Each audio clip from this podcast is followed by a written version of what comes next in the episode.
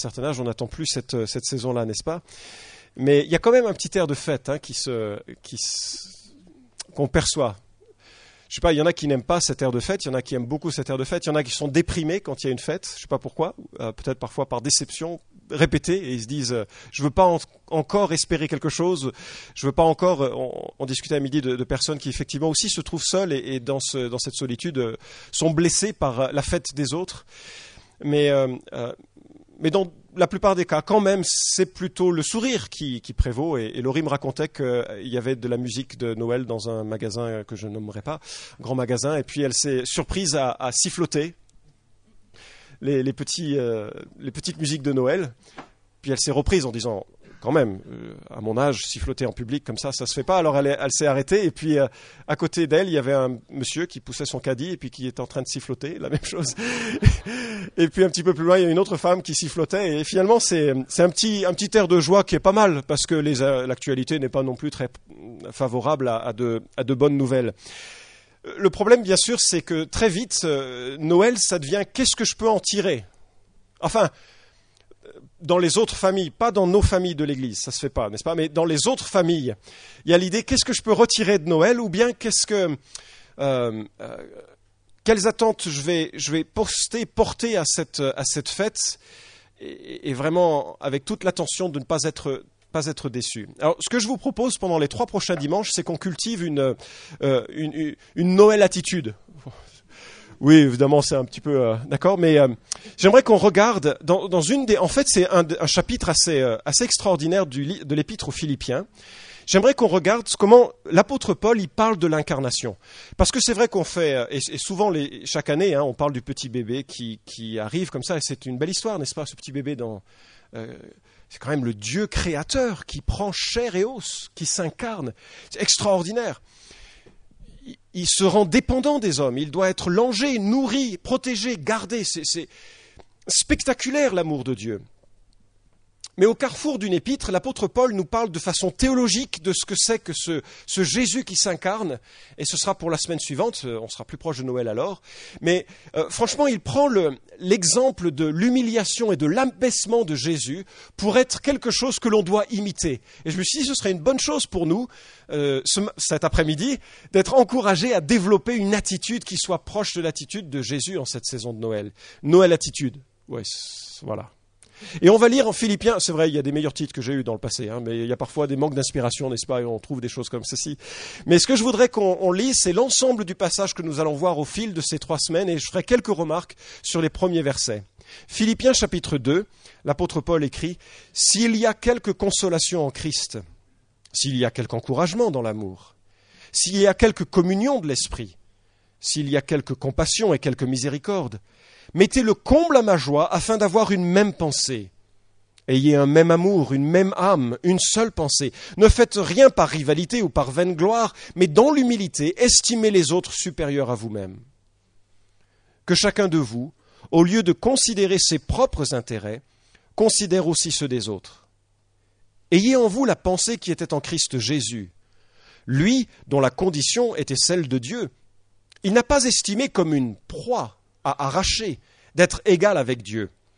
Mais il s'est dépouillé lui-même en prenant la condition d'esclave, en devenant semblable aux hommes.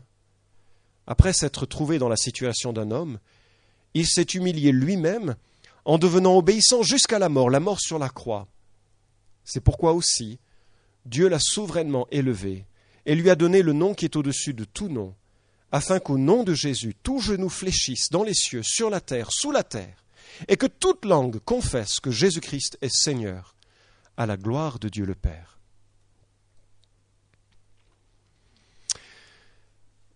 On regardera juste les, quatre premiers versets et, je voudrais euh, remarquer à quel point Paul voudrait qu'on prenne exemple ici, ou appui ici, sur la personne même de Dieu. Et il commence avec une série de si, et euh, bien sûr le terme si évoque plusieurs idées il y a parfois euh, l'idée d'une euh, hypothèse improbable. Du style, euh, avec des si, on mettrait Paris en bouteille. Et là, on a bien compris que le si est une hypothèse vraiment qui ne se réalisera jamais. si je gagnais au loto, je ferais le tour du monde. Ça, c'est très probable, par contre, comme type de si, n'est-ce pas? Et puis, il y a des si qui évoquent une plus grande probabilité. Si vous avez faim, il y a de quoi manger dans le frigo. On dit ça aux États-Unis assez souvent. Faut cultiver les stéréotypes quand même. Mais c'est plus probable que des choses comme ça aient lieu.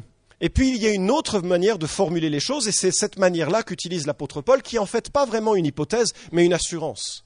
On pourrait mieux traduire par puisque puisqu'il y a quelque consolation en Christ, puisqu'il y a quelque encouragement dans l'amour, puisqu'il y a quelque communion de l'esprit et qu'il y a de la compassion et de la miséricorde. C'est une leçon de grammaire que je voulais rendre euh, un petit peu cet après-midi pour souligner à quel point l'apôtre Paul parle d'une assurance. Il y a quelque chose en Dieu qui est énorme.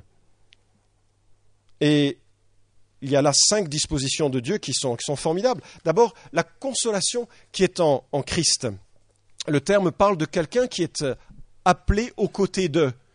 Imaginez un avocat qui est appelé aux côtés d'une personne qui est accusée pour le défendre. C'est la même idée. Ou bien imaginez quelqu'un qui soit euh, envoyé dans un hôpital pour s'asseoir aux côtés d'un malade euh, qui, est vraiment mal en point. Et on lui demande d'aller le voir pour lui prendre la main et juste l'encourager. Et la Bible nous présente Christ comme celui qui est à l'origine de la consolation. Et la Bible, elle est remplie de consolation. Même lorsque les euh, sages du judaïsme envisageaient la venue du Messie, ils parlaient de la consolation d'Israël. C'est comme ça d'ailleurs que euh, Siméon en parle en Luc chapitre 2 verset 25. La consolation, le moment où Dieu va venir, ça va être un moment de consolation. Moi je trouve que l'homme a tellement besoin de cette consolation. La vie a aucun sens sans cette consolation de Dieu même une vie de plaisir, même une vie de bonheur, même une vie de tout, se termine quand même par la mort.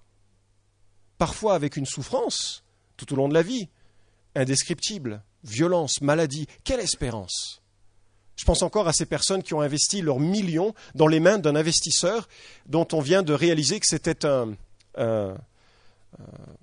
escroc et il aurait planté 50 millions d'euros. Je ne sais même pas compter au-delà de 100 milliards. Ah, je m'étais dit que milliards, ce n'était pas possible tout à l'heure. 50 milliards On ne sait même pas se représenter une telle somme. Et je pense à tous ces individus qui ont mis leur confiance dans un autre homme, tout leur avenir, toutes leurs économies évaporées. Vers quoi peut-on se tourner? Et même s'ils avaient gardé cet argent, vers quoi se seraient-ils tournés Parce qu'à leur mort, ils l'auraient laissé on a besoin de consolation. L'homme a besoin de consolation et c'est précisément en ces termes que Dieu se présente dans cette œuvre de, salut. Dieu porte le titre de consolateur. Jésus annonce le Saint-Esprit comme un consolateur. Le Saint-Esprit, c'est celui qui vient une fois qu'on a accepté Christ. On est scellé du Saint-Esprit et son ministère est de nous consoler, de nous défendre, de nous exhorter, de nous réconforter, de nous accompagner. L'écriture est source de consolation pour qu'on possède l'espérance. Romains 15, 4.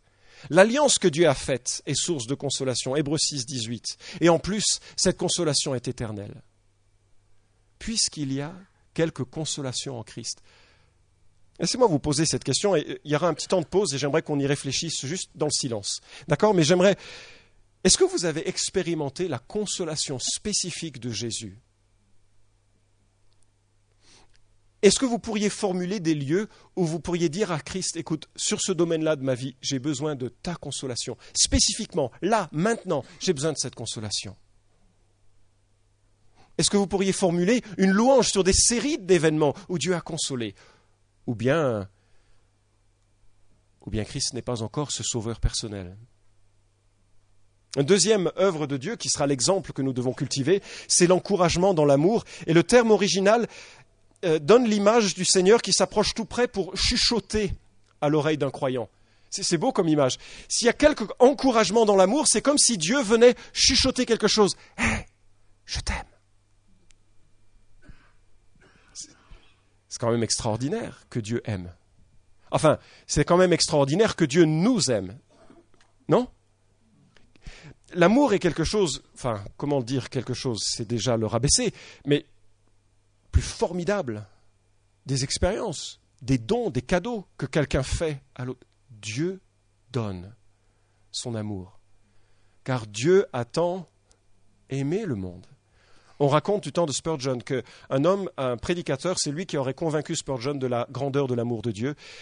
Chaque soir, il prêchait un message. C'était à une époque où on aimait bien faire des, semaines de réveil. Et tous les soirs, il y avait des cultes, et tous les soirs, il y avait la parole de Dieu qui était enseignée. Il y avait des, milliers et des milliers d'individus qui venaient pour entendre. Il y avait des centaines de conversions chaque fois. Et chaque soir, cet homme a commencé son message en disant, le texte de ce soir, c'est Car Dieu a tant aimé le monde qu'il a donné son Fils unique, afin que quiconque croit en lui ne périsse pas, mais qu'il ait la vie éternelle. Et tout le monde, le premier message, s'est régalé de cette information nourrie, vécue de l'amour de Dieu. Deuxième soir, il a repris. J'ai trouvé un texte dans la Bible qui commence ainsi. Car Dieu a tant aimé le monde. Et tout le monde a rigolé. Et il a donné un autre message sur l'amour et, la grandeur de l'amour de Dieu. Et le troisième soir, il a dit, j'ai trouvé ce texte en Jean chapitre 3 verset 16. Cette fois-ci, les gens étaient encore en train de rire, il est, il est rigolo. Mais il a donné un troisième message sur l'étendue de l'amour de Dieu. Et le quatrième soir, il y avait une attente. Qu'est-ce qui va sortir le prédicateur? Il a dit, j'ai cherché en vain un autre texte, mais j'aimerais revenir sur Jean chapitre 3 verset 16. Mais cette fois-ci, les gens ne riguaient plus. Il y en a plusieurs qui se sont mis à fondre en larmes. S'il y a quelque encouragement dans l'amour, tu parles qu'il y en a un. Dieu, dans son amour, nous a aimés et est venu sur terre pour nous sauver. Enfin, si cet amour est accepté, c'est aussi dans son amour qu'il rejettera ceux qui ont refusé son amour. Pourquoi? Parce que l'amour ne peut pas poser la contrainte sous forme d'une obligation. Romains 5, 8, en ceci Dieu prouve son amour envers nous. Lorsque nous étions encore pécheurs, Christ est mort pour nous petit peu auparavant, en Romains 5, l'amour de Dieu est répandu dans nos cœurs par le Saint-Esprit. Je me souviens d'une personne qui m'a dit, cet ami m'a dit, si j'avais su que Dieu m'aimait, j'aurais vécu différemment. Et je trouve la remarque très, très puissante. Est-ce que vous avez entendu Christ chuchoter Je t'aime Il le dit dans sa parole, n'est-ce pas? On n'a pas besoin de l'entendre d'une voix mais parfois, c'est bon de s'imaginer cet amour communiqué, verbalisé. En parlant de consolation tout à l'heure, le premier acte de Dieu dans la nouvelle terre qu'il va créer, ou l'un des premiers actes, je ne les ai pas recensés, mais dans l'Apocalypse, il est dit que Dieu viendrait essuyer toute larme de nos yeux. Peut-être le geste le plus touchant, le plus tendre qu'on puisse imaginer communion de l'Esprit, le Saint-Esprit est vraiment central à la vie du chrétien et de ce que Jésus nous donne quand on vient à lui. La Bible dit que nous sommes scellés de l'Esprit, c'est-à-dire qu'on lui appartient à jamais. C'est un sceau euh, qu'on ne peut pas du tout arracher, enlever, ôter. Il nous remplit alors que nous marchons en lui. Il nous convainc de péché lorsque nous nous éloignons de lui. Il nous qualifie pour son œuvre avec des dons spirituels. Il nous oriente dans notre existence. Il nous accompagne. Il nous exhorte. Il nous Tous les ministères de Dieu passent par le Saint-Esprit qui remplit ou qui scelle l'homme et la femme qui se tournent vers, vers Jésus. Et euh, lorsqu'il est question de communion de l'esprit, vous percevez bien que, j'étais touché de la manière dont le thème euh, du début de culte euh, s'est déroulé, on n'était pas, on s'est pas coordonné, mais c'est vrai que c'est important l'Église. C'est un crime que simplement faire partie d'une église sans rien de plus. Pourquoi? Parce qu'on a une communion et un échange qui doit avoir lieu. Et si je prive mon frère ou ma sœur de ma présence ou de mon ministère ou de, ma, de ce que Dieu m'a donné, ben je, fais quelque chose qui, qui, qui casse un peu l'église. On doit les uns les autres vivre cette communion de l'esprit, s'encourager les uns les autres dans des contextes où on va vivre quelque chose les uns avec les autres. Des voisins nous ont invités il y a deux jours, on discutait un peu de l'église, on est toujours un peu des oiseaux bizarres, hein, vous êtes pasteur, ah bon? Et, euh, et, je lui racontais un peu les différents parcours, témoignages que l'on a dans, l'assemblée. Il me dit, mais vous êtes vraiment très différents. Et, oui, et, il y a quelques communions dans l'esprit. Il y a une assemblée d'hommes et de femmes qui, bon gré mal gré, se tiennent les coudes et marchent avec le Seigneur quatrième et cinquième exemple de l'œuvre de Dieu, la compassion, la, miséricorde. Le terme compassion, c'est le mot tripe, euh, une expression très forte dans le monde euh, oriental de l'époque pour dire que Dieu vraiment est, en souci de nous de façon très intime, intérieure. C'est une manière de parler, bien sûr, parce que des tripes à Dieu, ça va pas bien. Dieu est esprit, c'est pas dans cette image qu'il faut se, projeter, mais néanmoins, Dieu veut communiquer qu'il a un souci de nous et de ce que l'on vit, s'il y a quelque compassion et quelque miséricorde, la miséricorde, tout ce que Dieu euh, devrait nous donner en jugement, mais ne donne pas parce qu'il l'a, l'a placé sur Christ. Dieu est un Dieu de miséricorde. On va faire une pause. Pause méditative. On n'est pas dans un psaume. Vous savez, dans les psaumes, il y a souvent ce petit mot, la pause, réflexion. Mais j'aimerais qu'on fasse une pause parce que l'apôtre Paul, il voudrait que ça, ça rentre bien, quoi. Puisqu'il dit, puisqu'il y a ça, puisqu'il y a ça, puisqu'il y a ça. Est-ce que vous entendez la parole de Dieu qui dit l'amour de Dieu, la consolation de Dieu, la compassion de Dieu, l'encouragement de Dieu?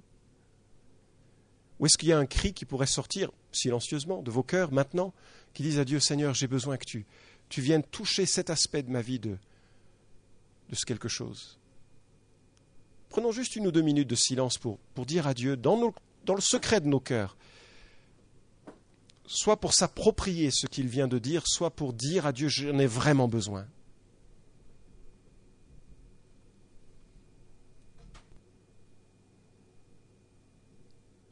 Tant les prières qui montent, les questions ou les louanges, les actions de grâce, et je prie que tu répondes selon ta richesse bienveillance. Amen. Vous savez, l'un des ministères du Saint-Esprit, c'est de nous faire connaître ce que Dieu nous a donné par grâce. C'est ce qu'un Corinthien nous, nous dit. Et euh, oui, on a besoin parfois, pas simplement de lire, mais que le Seigneur nous, le, nous l'illumine dans, dans, dans l'existence. Ayant pris cet exemple de Dieu, euh, l'apôtre Paul continue avec une série d'exhortations euh, en nous proposant de, développer l'unité. Noël vient dans les familles, quand les cadeaux sont échangés, quand certaines appréciations sont mesurées. Quelles vont être les réponses ou les expressions qui, vont favoriser l'unité des familles, l'unité des relations euh, amicales, bien sûr l'unité d'une Église? Ce texte n'est pas écrit pour Noël, hein, mais il est approprié pour notre saison. Mais l'apôtre Paul dit, mettez le comble à ma joie afin d'avoir une même pensée, un même amour, une même âme, une seule euh, pensée. Si Dieu fait toutes ces choses en nous, c'est pour qu'on puisse le vivre les uns avec, euh, avec les autres. Et la motivation est assez paternelle, personnelle. Il s'agit de faire plaisir à Paul, qui était le, fondateur de, cette Église. Mais finalement, dans, l'ensemble, ici, ce que l'on voit, c'est d'être motivé par le, bien euh, chez, chez l'autre. Moi, je trouve que c'est chouette que l'apôtre Paul qui était le fondateur de cette église, disent écoutez, mettez le comble à ma joie. Je trouve que la motivation est étrange, mais, mais quelque part, je me dis, c'est là toute la motivation chrétienne. On doit être motivé, euh, des enfants doivent être motivés à honorer leurs parents et que leurs parents soient heureux, dans ce sens-là. Des euh, euh, employés doivent être motivés pour faire plaisir à leur patron quelque part, qu'ils soient heureux de leur travail, qu'ils puissent remarquer qu'il y a quelque chose, grâce à Christ, pas grâce à eux, grâce à Christ, qui qui les distingue le christianisme doit être quelque part centré sur l'autre. Alors il liste ces attitudes qui doivent développer euh, l'unité, avoir une même pensée. Alors bien sûr, il ne s'agit pas de penser de la même manière comme des robots, ce serait euh, pas très intéressant dans une église. Il est plutôt question d'une même pensée doctrinale, une même pensée théologique, de, voir les choses bibliquement de façon, de façon juste. J'étais sidéré par un évêque qui a dit si nous devons choisir entre l'hérésie et le schisme, choisissez toujours l'hérésie. Euh, pardon, entre l'hérésie et euh, oui le schisme, la, division, choisissez toujours l'hérésie. C'est terrible, n'est-ce pas? On ne, on ne garde l'unité que dans la perspective où on a une, on garde la parole de Dieu au, centre, même pensée euh, théologique ou, doctrinale. Mais euh, dans une église, il est très rare qu'il y ait des divisions sur des questions doctrinales. Ça arrive, mais c'est plutôt rare.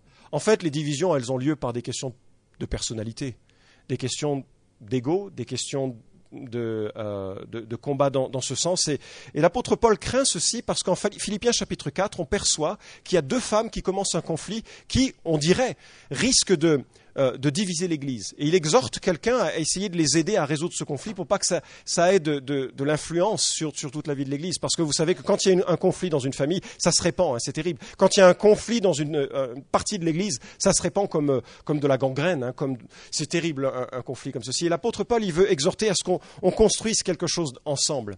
J'ai appris que quand ils ont bâti le tunnel sous la Manche, les équipes britanniques et françaises ont presque recommencé la guerre de Cent Ans.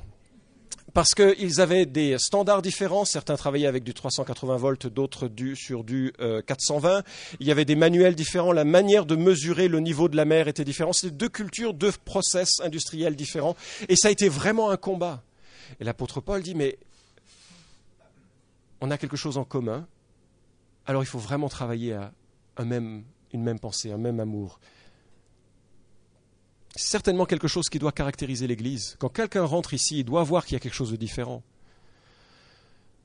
Au cours des 90 années, allant de 1900 à 1990, 86 millions de personnes sont mortes à la guerre et 120 millions par divers génocides. Ça fait 4 à 5 personnes par minute en 90 ans. C'est énorme. Ça ne doit pas trop se produire dans une église, ça. Quoique, Jacques chapitre 4 nous dit, vous convoitez et vous ne possédez pas.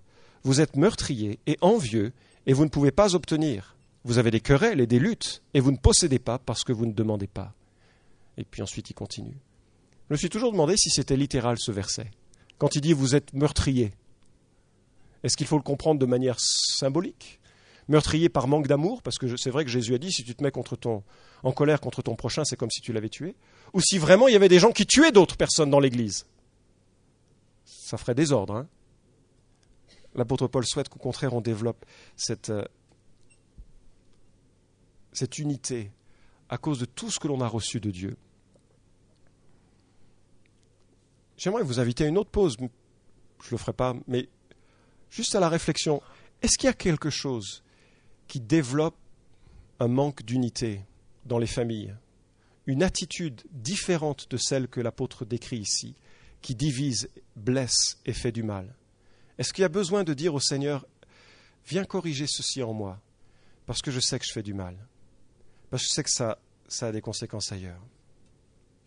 Enfin, dernier, euh, élément, là, euh, finalement, ce qui doit être la motivation euh, que l'apôtre voudrait que l'on vive, c'est de ne rien faire par rivalité ou par vaine gloire, mais dans l'humilité, d'estimer les autres supérieurs à nous-mêmes que chacun de vous, au lieu de considérer ses propres intérêts, considère aussi ceux des autres. Dans quelques versets, Paul va parler de l'abaissement spectaculaire de Dieu le Fils en un homme. Il va le décrire, c'est un des textes les plus beaux sur cette question de, toute la Bible. Il va le décrire, mais quelque part, il le décrit presque comme un exemple. C'est pas central, la doctrine. Euh, enfin, bien sûr, c'est central, mais un exemple à suivre. Dieu a accepté de s'abaisser pour le bien de l'autre. Et la question qu'il nous pose, c'est est-ce qu'on va accepter de nous abaisser, nous les uns les autres, devant les uns et les autres? À l'exemple de, Christ. La rivalité, c'est un terme que Aristote a utilisé pour décrire la recherche d'un poste politique par des moyens dévoyés. N'y voyez aucune allusion à l'actualité présente. C'est encore une situation très ancienne qui est évoquée ici. Euh, et qui, ne se reproduit pas. Mais dans, l'Église, il ne doit pas y avoir ce genre de choses. Il ne doit pas y avoir euh, cette vaine gloire où on cherche euh, finalement à briller pour soi et pas pour l'œuvre de Dieu ou pour la continuation de, de, son œuvre. Que chacun de vous, au lieu de considérer ses propres intérêts, considère aussi ceux des autres. Quelqu'un a dit, vous guérissez l'égoïsme et vous avez reconstruit le jardin d'Éden. Je trouve que c'est assez vrai, non? Que chacun de vous, au lieu de considérer ses propres intérêts, considère aussi ceux des autres. Ce serait bien si c'était le verset mémorisé cette semaine. Que chacun de vous, au lieu de considérer ses propres intérêts, considère aussi ceux des autres. Cette époque où on cherche à Enfin, non, on ne cherche pas, mais on, pense à la réception des cadeaux selon les tranches d'âge, quelque chose qu'il va falloir enseigner dans les familles maintenant pour certains. à cette saison aussi euh, euh, où il y a des attentes, peut-être on pourrait se placer dans l'idée, ce qui va compter pour moi, c'est de pouvoir répondre aux attentes des autres. Ce qui va compter pour moi, c'est de considérer les intérêts des autres. Ce qui va être important pour moi et la mesure du succès de cette saison, c'est le bonheur des autres. Et euh, la semaine prochaine, on verra tout l'exemple de, perfection que nous laisse Christ, ce qui s'est vraiment passé lorsqu'il a pris chair et os, et, combien ça, devient un peu un, socle euh, merveilleux de, de louange et d'adoration qui va nous conduire jusque dans l'éternité, puisque cette forme que Dieu a prise, il la garde à, jamais. Je vous invite à, clore dans la prière euh,